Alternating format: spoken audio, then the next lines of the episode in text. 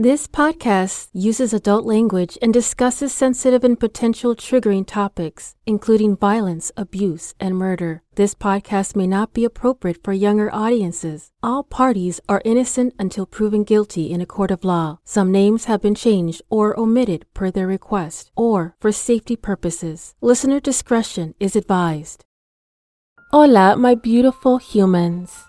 This is Jasmine Castillo, and I bring stories and cases from the people of color community, bringing awareness of murdered and missing Indigenous women, girls, two spirits, the LGBTQ community, Asian American Pacific Islander, Black Indigenous people of color. These are their stories. So, welcome to Hands Off, my podcast.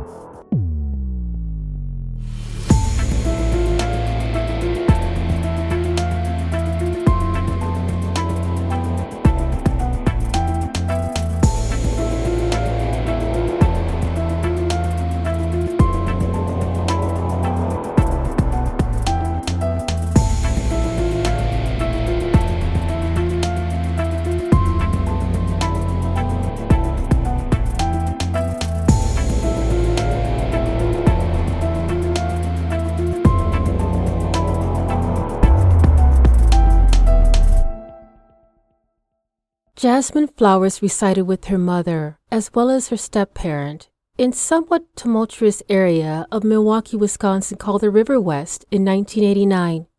Her life didn't even begin, but at the age of nine years old, it took a painful turn and continued to spiral down into drugs, alcohol, foster care, and later on in her teen years, a runaway. This is Jasmine's story.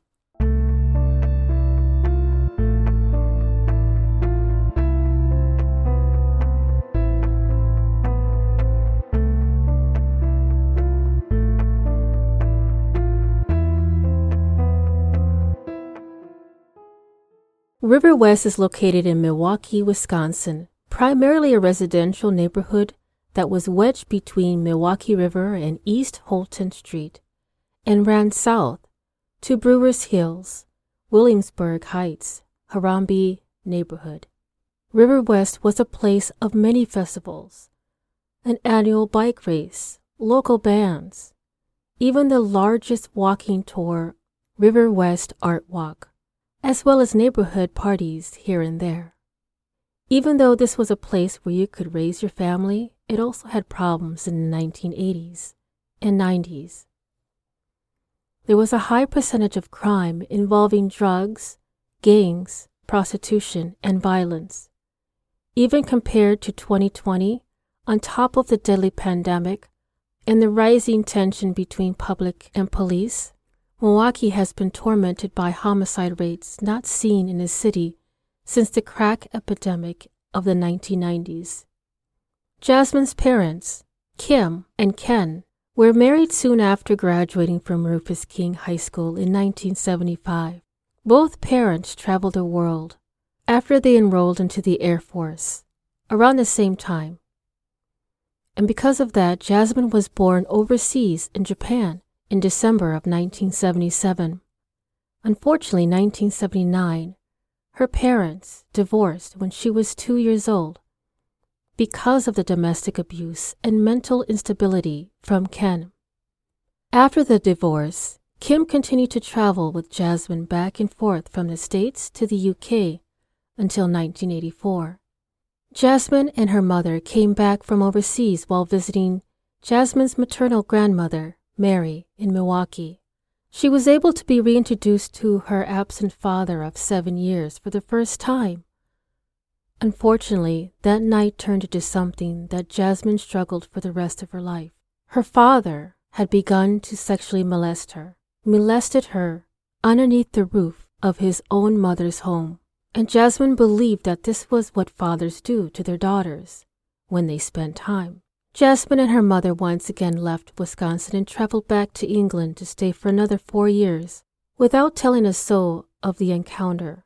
In 1984, Jasmine and Kim lived in England during that time. Her mother married her second husband, Greg, living outside of Upper Heyford, England. and this is where the physical and emotional abuse began. Fortunately, Kim did divorce her husband Greg, and four years of living overseas, traveled back to Wisconsin to build her life up again after the divorce. Kim decided to live with her mother, Isabel.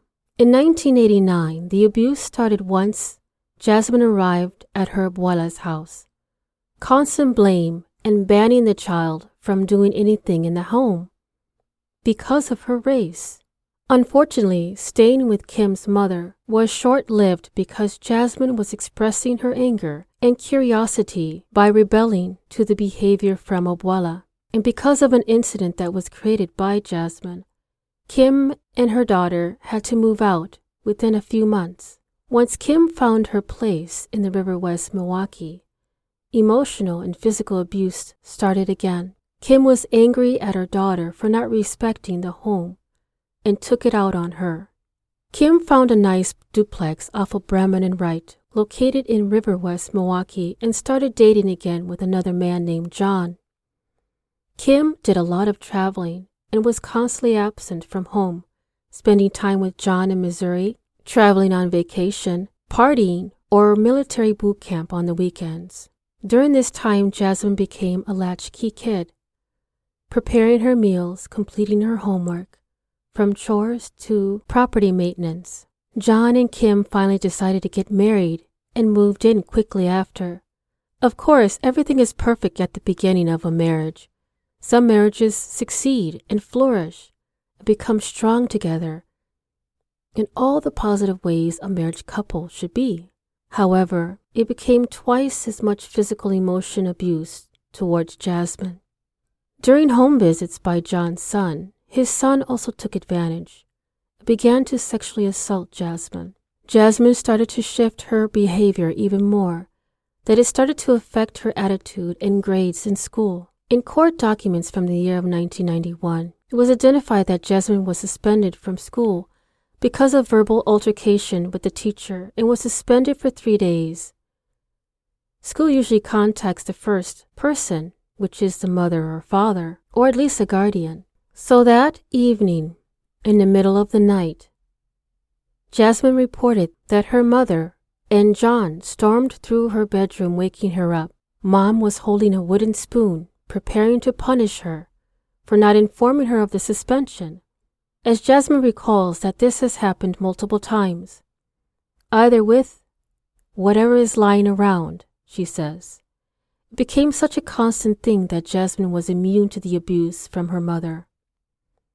But that evening took a horrible turn when the stepfather, John, noticed that Jasmine was not reacting to the pain being inflicted upon her.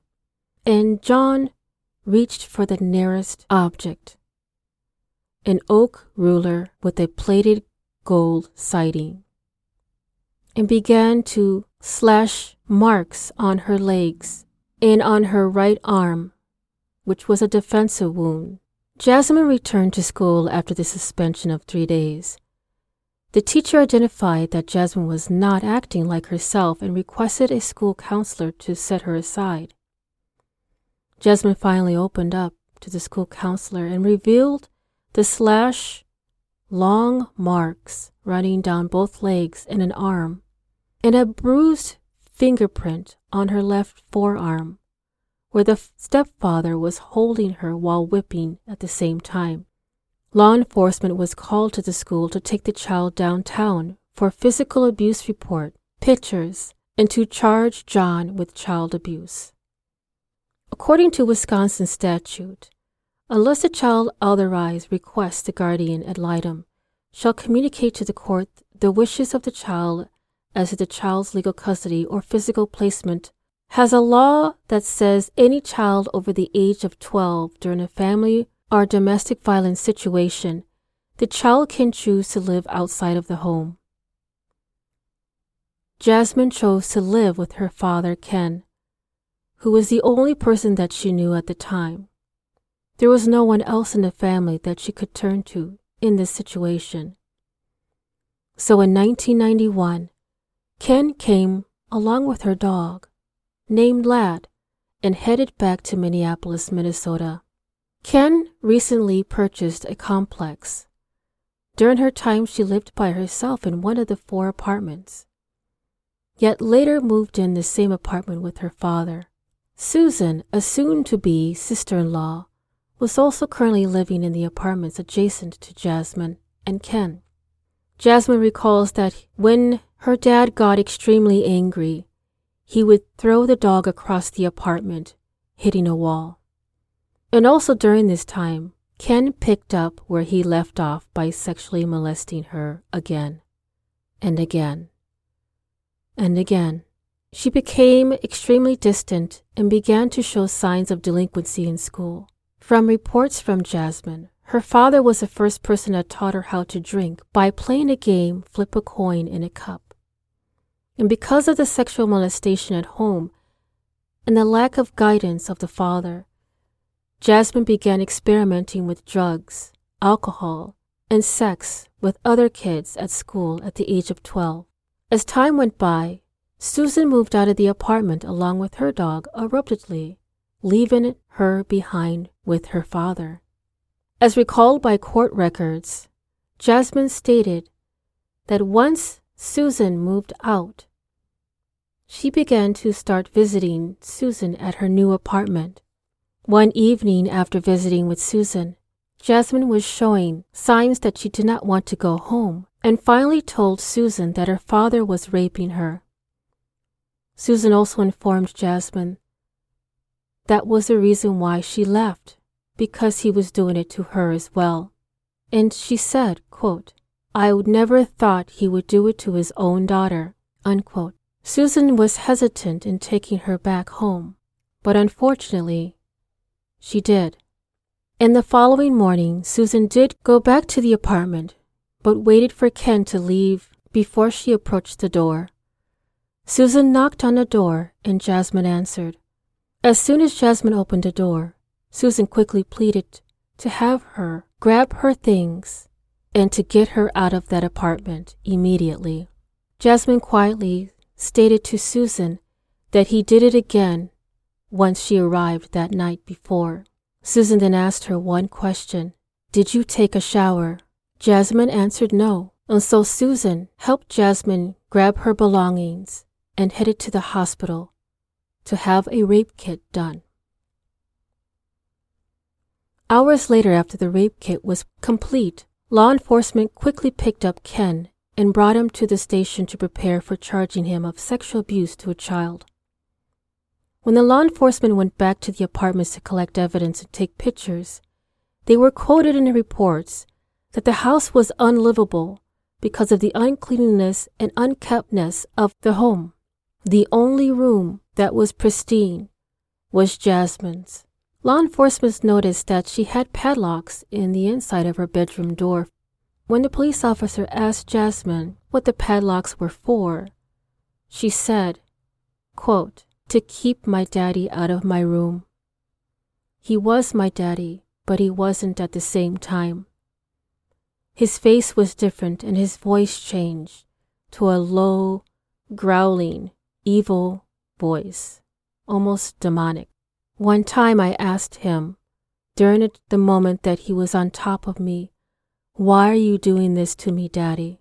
The voice that came out of my daddy's mouth said, Your daddy is not here. Ken was later reevaluated because he was also evaluated in the military and was dishonorably discharged because of his clinical paranoia, schizophrenic, and personality disorders which were never medicated to control his imbalance. Jasmine went back to her mother's during the time of the trials and the court hearings. Ken continuously dismissed his attorneys to the point of rescheduling court hearings for the next three years. Kim was beside herself and did not know how to handle this new situation with her daughter and the constant back and forth between Wisconsin and Minnesota.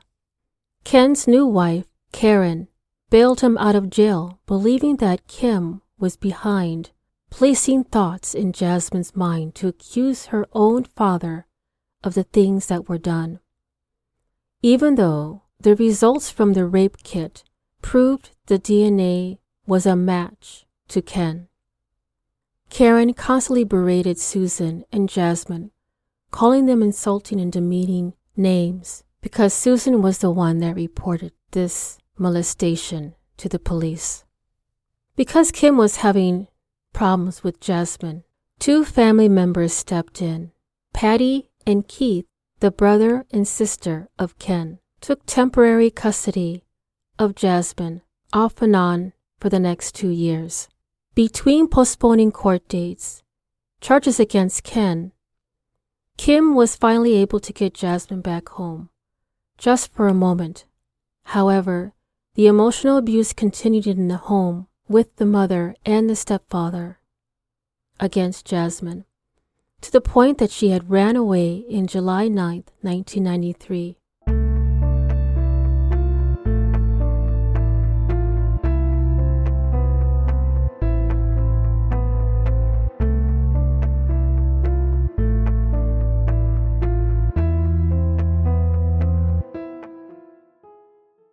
Mother reported Jasmine missing after 72 hours with the 5th District Police Department.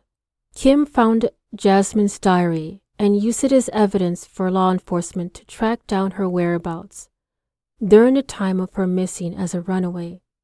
Kim kept track of whether Jasmine called home each day until she voluntarily returned home on July 15, 1993.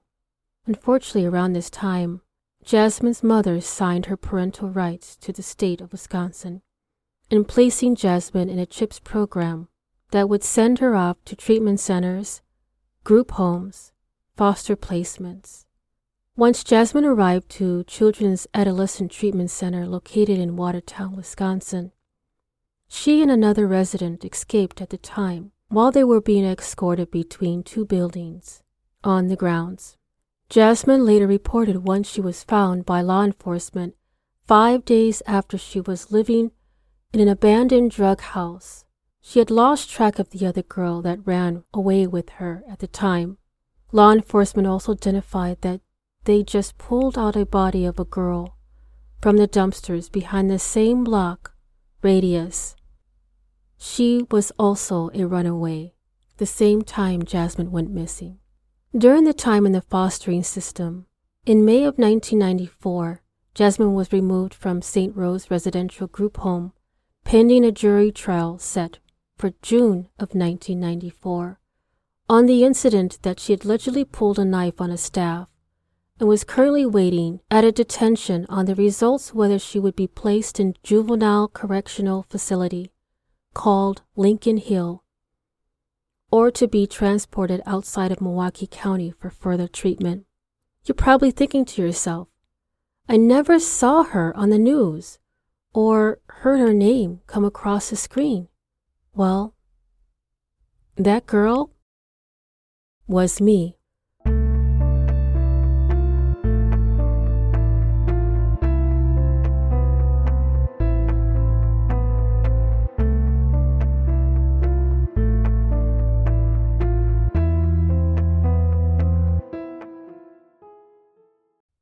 Like many people of color that go missing or run away or murdered, like the girl that was found in the dumpster behind the drug house that I stayed. What happened to Ken Flowers in the end? Was he ever charged for sexual molestation against me?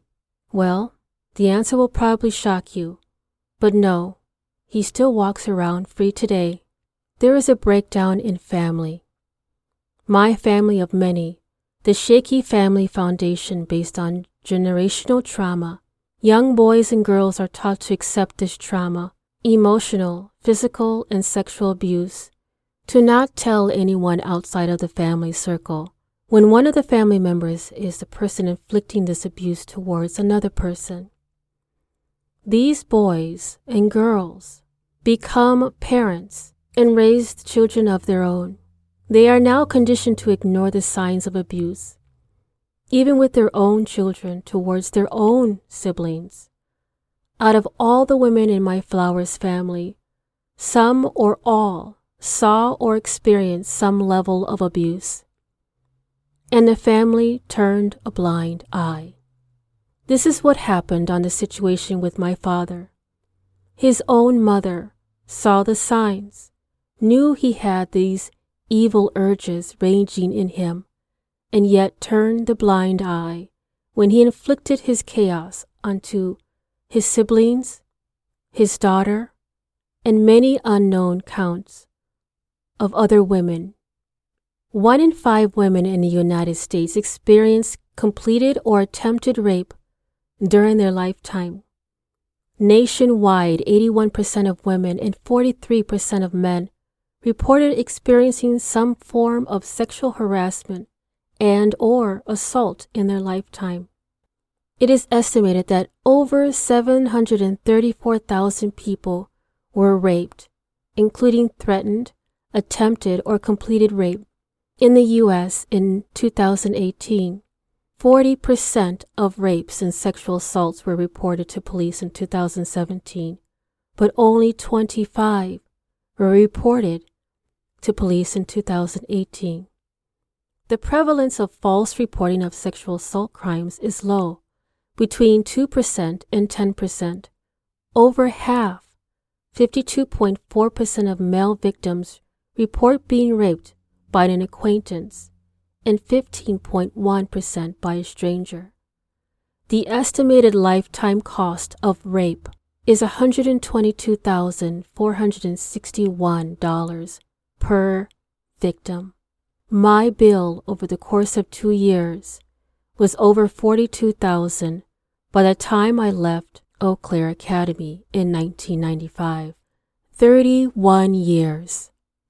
I'm still working on my healing journey, and I've noticed that there is a consistent theme of people's thoughts when someone goes missing or gets murdered or whatever the case may. Either they are a runaway, a sex worker, drug, alcoholic addicts, or recovery. That is the reason why I started this podcast. I want to make this a safe space for people of color, all walks of life, no matter the circumstances, because this is someone's baby. This is someone's child, someone's sister, brother, friend, loved one. In the podcast world, in 2022, it has been estimated that there is 750,000 other podcasts. If I can take 30 minutes of your time to talk about their loved ones, damn it, I'm going to do it. It's time to know that the two minutes on the news is not enough to give them the respect and honor and the awareness. Your loved ones need the recognition and the respect. If you see something, say something, you might be able to save a life. And Susan, if you're out there listening, I will be forever grateful because you saved me. Thank you.